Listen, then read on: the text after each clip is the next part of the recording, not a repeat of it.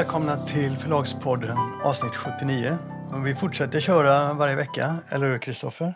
Ja, ett litet tag till i alla fall. Men du verkar ha fått lite eh, nytt liv under coronakrisen. Man liksom ser hur du har blivit hungrig och fått blodad tand och kastar dig över nyheter. Nej, men det är roligt. Det är roligt och följ... det blir ju lite följa upp nu. Och Det blir lite att följa upp. Men, Ja. men, men eh, du måste faktiskt få lite beröm för du har grävt en hel del på sistone. Du har faktiskt kommit med det ena avslöjandet efter det andra.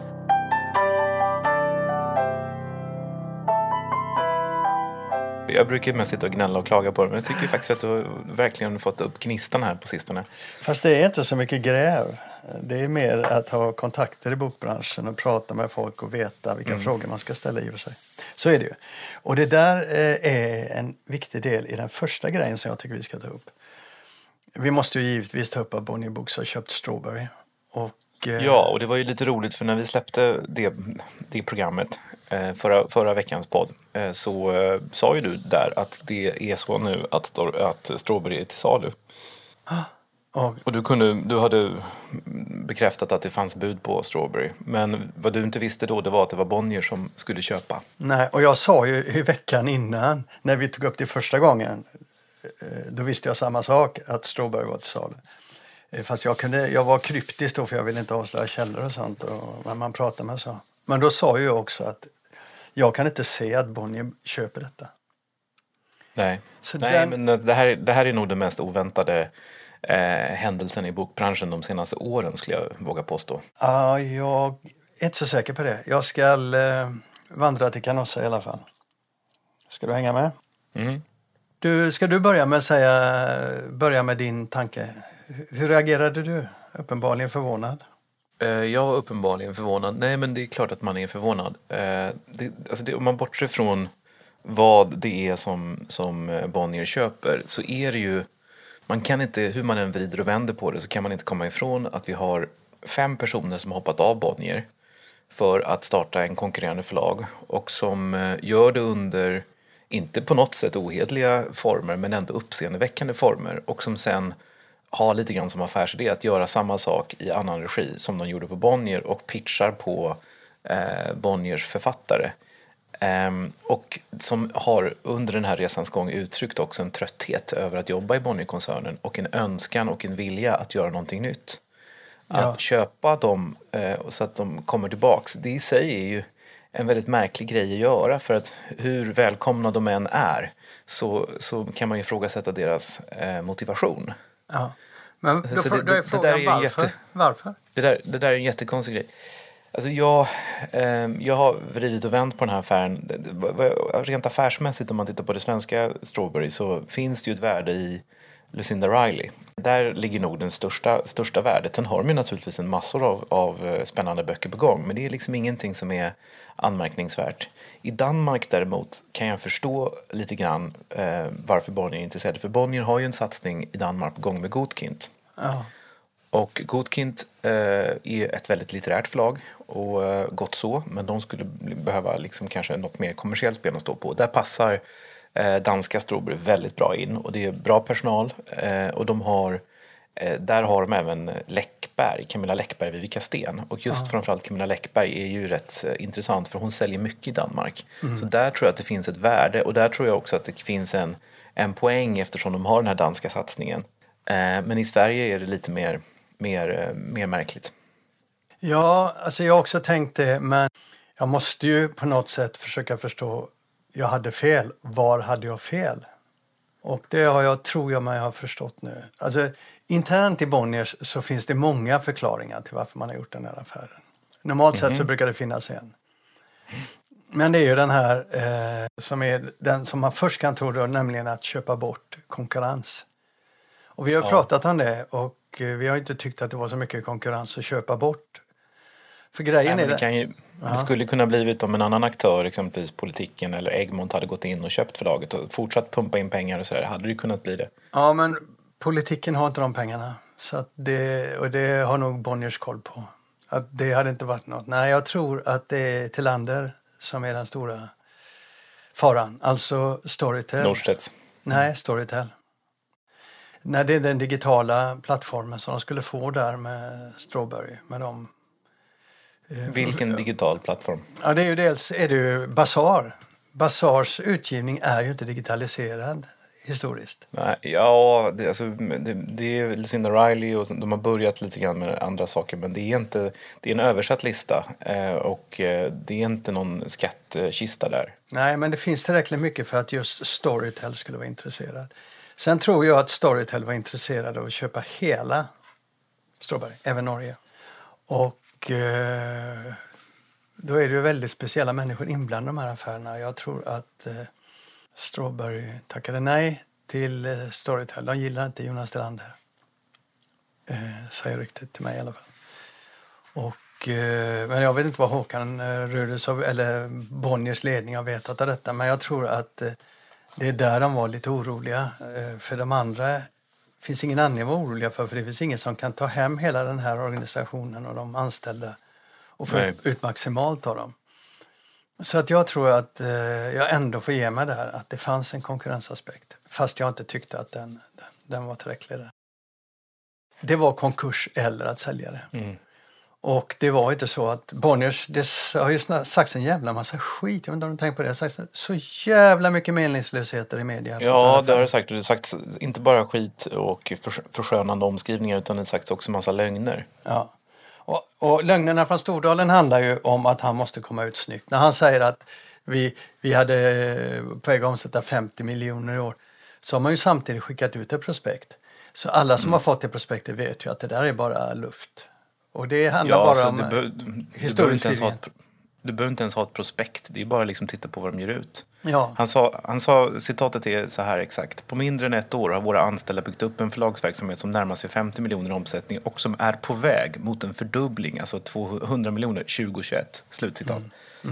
Ja, men det är lögn. Och den handlar bara om att hans eftermäle, eftersom media inte tycker det är så stor sak att gräva i, så står ju det där. Så när du slår på, på Stordalen sen så ser du, ja, han gjorde en bra affär, han hade gjort något bra med Sverige. Alltså han har gjort något bra med Sverige. Det var en jädra satsning. Jag, jag, jag gillade ju den och även om vi har kritiserat mycket i den så gillade jag den och jag tycker det är hemskt tråkigt för de anställda hamnar där de har hamnat. Men eh, han hade spänt bågen så jädra högt så att det höll på att kapsejsa. Nu vill han inte att det ska stå. Men eh, bullshit är bullshit och det är så att eh, de hade gått i konkurs om de inte hade sålt det. Så att... Eh, det, Och då slapp han den skammen och därför så har, har antagligen eh, köp, det köpande, den köpande parten kanske inte betalat ett jättehögt pris. Nej, eh, det kan man spekulera i. Jag, jag, jag skulle vilja tro att de har köpt det för en sång och en dans men jag är inte så jävla säker på det själv. Egentligen. De kan ha fått betala en del. Det, det beror på hur de värderar alla ingående detaljer och det känner ju inte vi till. Nej, det har vi ingen aning. Nej, men låt oss titta lite på de här grejerna eh, och börja med personalen. Alla kan ju räkna ut att i en sån liten bransch som Sveriges förlagsvärld är så är det väldigt jobbigt att röra sig nära varandra från ena sidan från Sveavägen och Strawberry. Och nu ska de inte bara röra sig med varandra, nu ska de gifta sig med varandra. Det kommer bli jättesocialt jobbigt för alla inblandade och jag tror Ja. att, jag tror att Strawberry-personalen har varit och är lite nervösa för att gå in på Sveavägen. Och därför är det inte heller så att det är Bonnierförlagen som köper Stråberg utan det är Bonnier Books. De kommer att vara en egen enskild enhet. Absolut, men eh, alla förstår ju också att även om de är en egen enhet och även om de har ett eget kontor på stan och även om de säger att de ska fortsätta på samma sätt som nu, vilket jag tror är en äkta ambition. Rudels har ju själv eh, med den här satsningen på eh, Romanus och Selling eh, uttryckt den här tanken om att man ska försöka jobba lite mer småskaligt fast utnyttja liksom storkoncernens fördelar. Eh, Men även om, man, även om man jobbar så, tänker så och har den ambitionen så är det ju ändå så att det blir ett Bonnier-förlag. De kommer gå till Sveavägen på möten, de kommer ha Bonniers eh, ekonomisystem, affärssystem, de kommer kanske ha Bonniers marknadsavdelning. Eh, magin är ju borta. Ja, magin är borta på olika sätt, andra sätt också. Jag menar, här, du lämnar Bonniers efter ett mycket framgångsrikt arbete i många, många år eh, och har väldigt hög status när du lämnar Bonnier. Men du skadar ju samtidigt Bonnier, för Forum de gjorde ju om alltihop där inne sen. Ja, Nu var det i och för sig på gång, men, men jag tror att eh, det ändå är lite ansträngt mellan personer på Bonniers och eh, Strawberry. Just för den historien. Men samtidigt så har ju de här människorna kommit till Stordalen, som har haft pengar och sagt nu får ni växa, ni får göra allt vad ni kan. Och ska det vara nu som jag tror att det ska vara, fast här kan ju också eh, Bonniers överraska för de har ju visat att de kan köpa in förlag och vara flexibla. De har ju Max Ström på samma sätt som de nu tar in Stråberg, så de vet ju vad de gör. Men, ja, de har, de, har, de har gjort den liknelsen och kopplingen men jag, jag, tycker att den inte riktigt är helt rätt ändå. För dels är Max Ström, det, det är ett helt annat typ av förlag. Det, ja, det är det. det, det, det kort bara, det drivs av då Jeppe Wikström som har grundat det. Det har en väldigt nischad utgivning. Medan de här väldigt högprofilerade eh, Bonnierförläggarna, tidigare Forumförläggarna, de jobbar ju med exakt samma saker som de jobbar med på Forum. Eh, mycket kommersiell skönlitteratur och att, att det liksom inte ska, att det ska liksom hanteras på ett helt annat sätt, det blir nästan omöjligt. Tänk så här då, att, att eh, Bonniers har normalt så här att när du går in, när du jobbar som förlag eller eh, ja, när du jobbar i Bonnierförlagen så kommer barnböckerna ut på Bonnier Carlsen, det är renodlat. Ljudböckerna kommer ut på Bonnier Audio. Du lägger inte anbud på samma författare.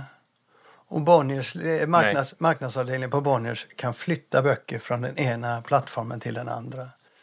Och normalt sett så ska ju uh, detta hända också med Strawberry. Barnboks utgivning kommer att släppas. Ljudboksutgivning kommer att gå in i Bonnier Radio. Och de får inte lägga bud som de har gjort. Jag menar, när de köpte framtida eh, Lucinda Riley-titlar så var det ju konkurrens med Bonniers. De fick ju höja sitt mm. bud och Bonniers fick eh, krypa iväg med svansen mellan benen. De hade hittat någon som faktiskt kan utmana dem. Och, och det kommer ju inte att hända i det här läget. De kommer inte få lov att bjuda på allting. Nej, det kommer inte hända i det här läget. Och, och, en annan eh, väldigt intressant och viktig aspekt är också att eh, ska du bygga ett sånt här förlag som de hade ambitionen att bygga så måste du ha kommersiella författare som skriver skönlitteratur. Eh, och var hittar du dem? Eh, jo, de finns i första hand på Bonnierförlagen och de kan ju inte stjäla böcker internt på, från sig själva så att säga. Nej, men nu har ju just de här eh, anställda, de är ju otroligt duktiga på just den delen så de kan säkert hitta nytt. Men jag tänker så här, vi vet inte om det blir så här nu, men vi, låt oss påpeka att så här ser det ut i Bonniers. Det kan vara så att, att eh, Håkan Rules eh, bestämmer sig för att det ska inte gälla för Stråberg. Bara för att få ut maximalt för affären, det vet vi inte. Men om det gäller för Stråberg, om den personalen ska underordna sig detta så blir det rätt vinklippta verksamheter som, som det blir. Och sen en annan sak som är viktig alla känner till de här konflikterna och vi vet ju, du och jag vet ju till exempel att, att eh, det finns intresse för personal här. Jag menar, Karin Lingenord, hon har blivit apostroferad från Piratförlaget. Mm. Ja, eh, vi vet ju båda att Jonas Axelsson på Polaris, han eh, skulle mycket väl kunna tänka sig att anställa Anders Sjöqvist. Ja, Anders Sjöqvist. Och då, varför inte i samma veva Sara Lindegren? Alla vill ha Sara Lindegren. Så att vi vet ju att det trycket finns och det där vet ju eh, Håkan Ruders eller Bonniers ledning.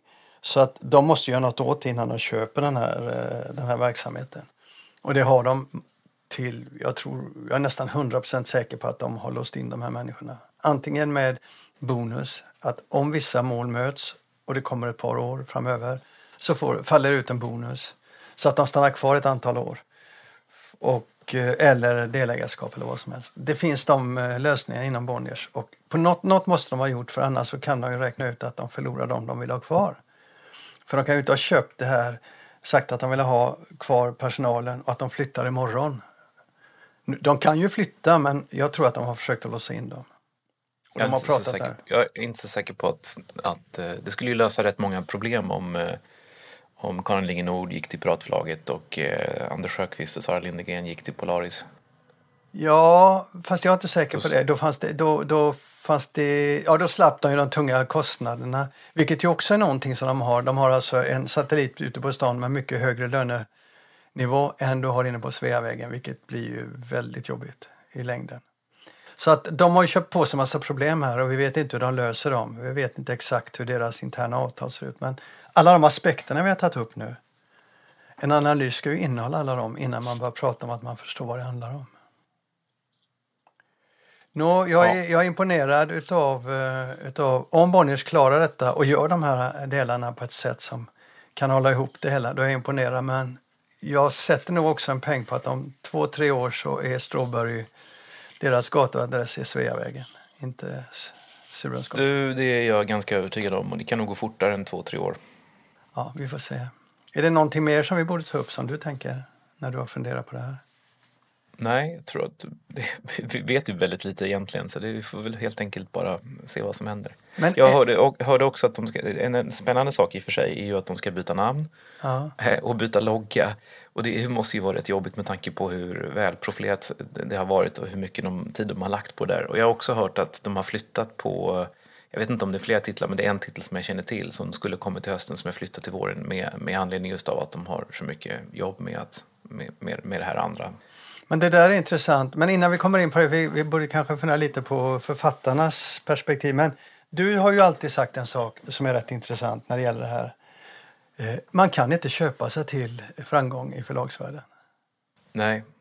Eller ja, du kan köpa vissa författare men det blir oftast, smakar oftast mer än vad det kostar. Jo, Eller men, tvärtom, kostar mer än vad det smakar. ja, och du har ju tagit upp, eh, vi har ju pratat om detta många gånger och du har alltid tagit Mm. upp det här, din egen historia, eh, de du känner till som har gjort sådana här saker, det har gått och så. Just för att peka på svårigheterna för Stordalen. Nu föll han ju på coronavirus, får man väl ändå misstänka, alltså den här krisen är runt coronaviruset. Men han hade ju spänt bågen otroligt högt. Så ingen är ju förvånad, även om han försöker framställa sig som en vinnare även när han sjunker ihop. Alltså, han, han föll på coronaviruset men eh, förlagssatsningarna faller ju inte på coronavirus utan de faller ju på att de är för kostsamma och inte Ja. är lönsamma ännu. Och det är väl inte rimligt att de ska vara lönsamma efter så kort tid. Nej. Men, men det är ju, det är ju det, är just det där som är, alltså, alla kan starta förlag med hög profil och mycket pengar men att, att göra det med någon slags lönsamhet inom rimlig tid, det är ju det som är utmaningen. Så är det. Och det är ju där också som värderingsaspekten kommer in. Liksom hur mycket har Bonnier betalat? Ja, det, det är svårt att säga. Vi, kan inte, vi vet inte vilka rättigheter som ingår och sådär. Men, men eh, du har ju kostnadsmassan också. Eh, och det är ju säkert ganska negativt kassaflöde i både det danska och det svenska eh, jordgubbsförlaget. Jag kan tänka mig att eh, de har betalt lite när jag, när jag tänker på det. För att de fick nog betala för eh, Stig Larsson-franchisen både i Sverige och Danmark. För den, Mm, äg, den, ja. äg, den ägde man ju i Norge, den ägde ju inte Sverige och, och, och. Nej, och de har säkert betalat en hel del också för Camilla Läckberg-rättigheterna i det danska förlaget. Ja. ja, men så är det Men det här med, men det här med författarna är också intressant för att eh, det är ju lite samma som med de här Bonnierförläggarna att de har ju kommit dit till jordgubbsförlaget för att de ville ha något annat. Det var ett aktivt val bort från Bonnier. Eh, och så är de nu tillbaka på Bonnier. Och jag tänker framförallt på Ninni Schulman och Olof Lund. Och Olof Lund han säger till Expressen så här, citat. För mig är det överraskande att komma tillbaka till Bonnier så här. Det var ju ett aktivt val när jag sökte mig till Strawberry. Slutcitat. Eh, så det, det är klart att det, även där är det ju liksom, o- det, är, det är ju problematiskt att köpa ett förlag som har liksom profilerat sig som att man är något, ett alternativ till Bonnier. Eh, det, det är ju inte helt lätt. Ja, nej, det är det inte. Eh, är det, eftersom jag nu hade så grundfel eh, när jag, trodde att de inte skulle köpa det, de ändå gjorde det, så får jag väl ändå misstänka att de är inga dumhuvuden, så jag får misstänka att de vet vad de gör och att de kommer, är det någon som ska klara det så är det nog de. Så får jag lära mig lite av den här historien, att jag trodde att de inte skulle köpa den. Nu har jag vandrat, nu är jag framme. Ska vi gå vidare? Vi går vidare. Låt oss ta upp då Camilla Läckberg, Mm. eh, Adlibris. Ja. Det har ju varit väldigt liv nu de här senaste dagarna runt den eh, PR-kampanjen som Bonnierförlagen köpte ut av sitt eget företag Adlibris när de igår, vi spelar in detta på torsdag, de under hela onsdagen ockuperade eller etablerade en enda titel. Ockuperade. Ja, nej, det är fel eftersom de betalar för sig. De etablerar eh, total närvaro på Adlibris eh, sidan, alltså deras ingångssida. En titel under ett dygn. Och det är Camilla Läckbergs nya bok.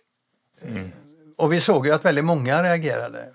Alltså det är ju de närmast sörjande Ja, precis. Man ser ju sina egna vänner och tråd och sådär. Men det, det, började, det började med att Pelle Andersson på Ordfront gjorde ett väldigt eh, aggre- aggressivt, ska säga, ett väldigt upprört in, inlägg på Facebook. Och där blev det en tråd med väldigt många, fr- framförallt då oberoende förläggare som skrev. Och det här fångades ju även upp av DN som skrev en, en kritisk artikel som var baserad på Pelle Anderssons citat. Men hur ska man se på det där? Hur ser du på det där? För vi, vi kanske ska säga då att detta är inte helt unikt. Det är unikt så i och med att Bonnier äger Adlibris och utnyttjar en egen plattform för detta. Eh, Och, och det är ju lite spektakulärt att lägga beslag på Adlibris hela så att säga frontsida. Det har Ja, skett, det nej, skett men- en gång förut med Nord, Norstedts Det gjorde har det. skett en gång förut. Nej, men det, man får ju hålla isär sina egna känslor här och liksom försöka se det lite grann från ovan. Men känslomässigt så blir jag också liksom lite provocerad. Det, det tror jag faktiskt alla författare och förläggare i Sverige blir. Eh, Men det är ju inte orimligt att Sveriges mest sålda författare, eh, att man ska kunna göra en sån kampanj med Adlibris på Sveriges mest sålda författare oavsett vilket förlag hon ges ut på. Men vad, jag, vad min känsla är att det här har Anledningen till att jag tror att det här har hamnat så fel det är att i coronatiden när många förlag och författare har det tufft eh, när den fysiska bokhandeln har väldigt svårt att sälja böcker och nätbokhandeln är så viktig att i det läget liksom lägga beslag på Adlibris på det här sättet det, känd, det kändes tror jag för många som väldigt, väldigt provokativt. Och eh, skillnaden då när det här gjorts en gång tidigare, det var med Stig Larsson. Eh, då var det lite annorlunda. Dels var det gjort som att, var, att sidan var hackad av liksom typ Lisbeth Salander. Sen var det en e-bokssatsning. Eh, och sen var det Stig Larsson som kom tillbaks. Eh, och jag tror också att Camilla Läckberg, vi varit inne på det tidigare, är lite mer kom, kontroversiell. Eh, för att hon är så kommersiell och hon talar mycket om, inte om sitt författarskap utan hon talar om sitt varumärke, talar mycket om att hon är entreprenör, det är väldigt viktigt att tjäna pengar.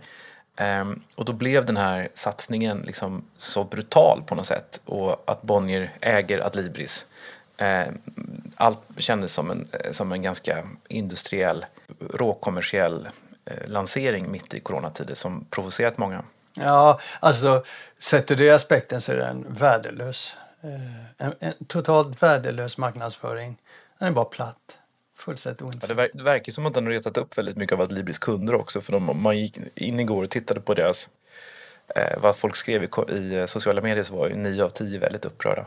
Ja, spontant så kände jag direkt, nej, det, det räcker nu. Jag tycker de är så platta. Och det är typiskt maktspel. Men så tänkte jag efter och så hade jag en del korrigerande röster i min egen miljö som fick mig att vända lite och tänka det finns inget konstigt att man gör så här. Att, att Bonniers gör det med Camilla Läckberg det är för att de måste sälja henne. De har ju avtal med henne. Hon är så otroligt dyr. Så de är tvungna att hitta på någonting. Så på den här nivån gör de det bara för att de ska få tillbaka sina pengar på Camilla Läckberg.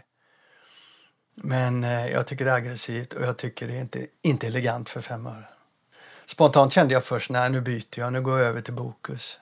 Jag köper mina böcker på Bokus i framtiden, bara för att. I synnerhet när jag läste den här killen, du vet en PR-ansvarige som sa detta, men detta är det är, inga, det är inga som förlorar eh, några affärer, det är ingen som missar att sälja böcker. Så, sa han inte någonting också i stil med att vi har eh, indikationer på att det här inte påverkar kundupplevelsen negativt? Ja, han ska byta jobb. Han har inte, han har inte fattat det att man... Det finns en annan skola inom, eh, inom när det gäller marknadsföring så, som säger säg som det är. Visa respekt för de som kritiserar dig. Låtsas inte som att problemet inte existerar. Så jag tror att han ska gå om skolan. Tror jag faktiskt. Han får gå en ny kurs innan han kommer tillbaka. Sen vi kanske ska bara förklara för de som lyssnar på podden som faktiskt inte har varit inne och sett den här kampanjen att vad, vad de hade gjort det var då att eh, på, när man går in på Adlibris hemsida så är det ju fullt av massa olika böcker och olika kampanjer. Allt var borttaget och det var bara Camilla Läckberg överallt. Eh, och vad du än klickade på så kom Camilla Läckbergs bok upp. Eh, så att de kampanjer som, som fanns, som pågick och som många förlag betalar för, eh, de, de var dolda. Eh, och du kunde inte hitta böcker om du inte gick in och sökte. Det var lite svårt att se hur man skulle söka faktiskt. Eh, så det, det, var ju, det, det var väl just det där att, att inte bara att man gör en stor satsning utan att man faktiskt döljer alla andra. Det där, det där kommer de inte att summera som en framgångsrik idé, men möjligtvis ekonomiskt. Men idémässigt så var det bottennapp i min värld i alla fall. Oavsett. Trist i alla fall. Ja, väldigt trist, väldigt trist. Vi släpper den också, eller? Ja.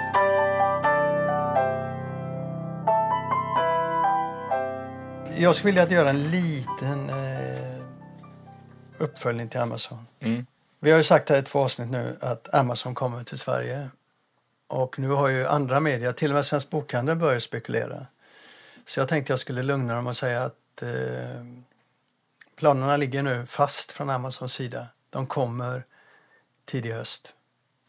Utan att gå in på vilken tid det är. Litar ni på mig där så, så kan ni gå till banken med de uppgifterna. Nu kan de bara gräva i det faktum att de kommer och förbereda Ja. sig. Och det är det jag kommer in på här nu. Jag sa ju, vi diskuterade förra gången vem blir den stora förloraren och vi sa ju att Libris. Vi var överens om det. Och eh, jag såg en nyhet i, i Göteborgs-Posten i morse som var lite rolig. CDON då, som ju ägs av Adlibris, Just det. har gått ut och gjort ett avtal med innerstans eh, handlare i Göteborg och erbjuder dem gratis utrymme att sälja sina produkter på CDONs hemsida. Okej. Och, och, och, journalisten i Göteborgs-Posten fattar ju ingenting utan inser ju att åh vad snällt av dem. Åh vad hyggligt att de stödjer handeln som var så svårt i coronatider. Men han lagt upp två, två, två så hade han sett att det var otroligt smart av CDON att under en sån mantel, heroisk mantel förbereda sig på att konkurrera med Amazon. För vad de gör här, det, är ju tre, det, det handlar ju om tredjepartsverksamhet. Amazon är jättestora på att sälja andra företags produkter via sin egen plattform och tjäna otroligt mycket pengar. Och många företag är tvungna att använda sig av Amazon för att överhuvudtaget överleva.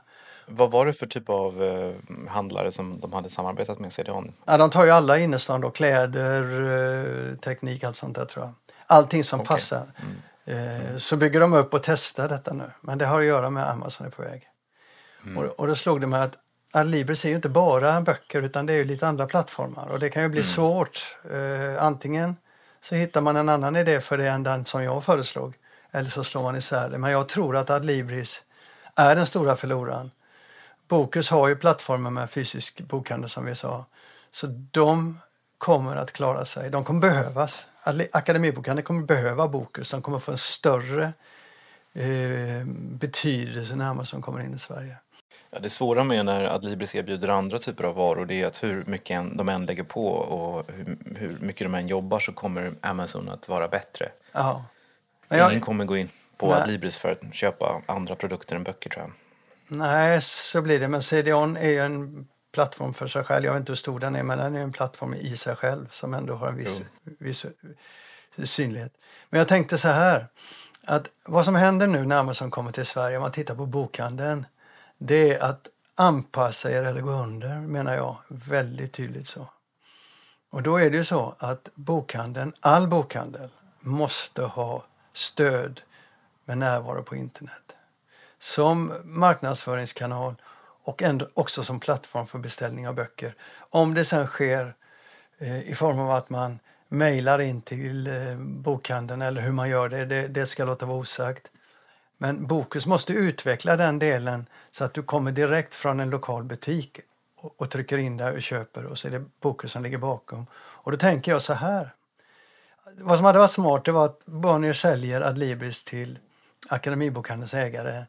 Om de gör det och får en, en eh, aktiepost i, i, på köpet eller hur det vet jag inte men de får ju skynda sig för prislappen på Adlibris sjunker ju för varje dag.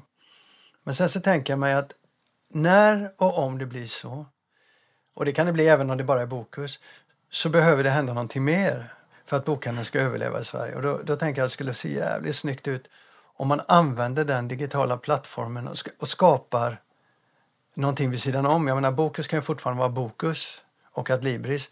Men att Akademibokhandeln tillsammans med Bokhandlarföreningen bygger upp en helt ny serviceplattform som sen Bokus och Adlibris, vilka, hur det nu blir, kan serva och ta betalt för. För fysisk bokhandel måste ha en serviceplattform på nätet, annars är de körda. De måste konkurrera med, med Amazon. Och hur de ska göra det tänkte jag återkomma till i sommar. Ja, ja det är bra. Kan, vi, kan de få reda på hur de ska möta konkurrensen? Ja, ja, ja. Vi får väl se. Men, men det finns väldigt roliga idéer. Och sen så finns det en annan viktig sak. De bör göra bokhandeln i Sverige, och förlag, inte förlagen för de har en annan nytta av Amazon, men bokhandeln i Sverige behöver göra en analys av Amazon. Hur de förråar handelsklimatet i Sverige när de kommer in och hur de är världens bästa service provider. Alltså de är den bästa kundnyttan i hela världen tror jag. Eh, Som jag känner till. Så där har de något att bita men jag ska återkomma till det. Mm. Ska vi släppa? Vi släpper det.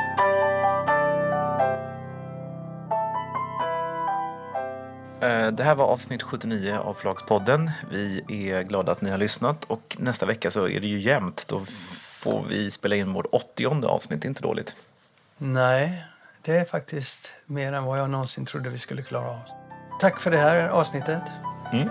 Tack så mycket.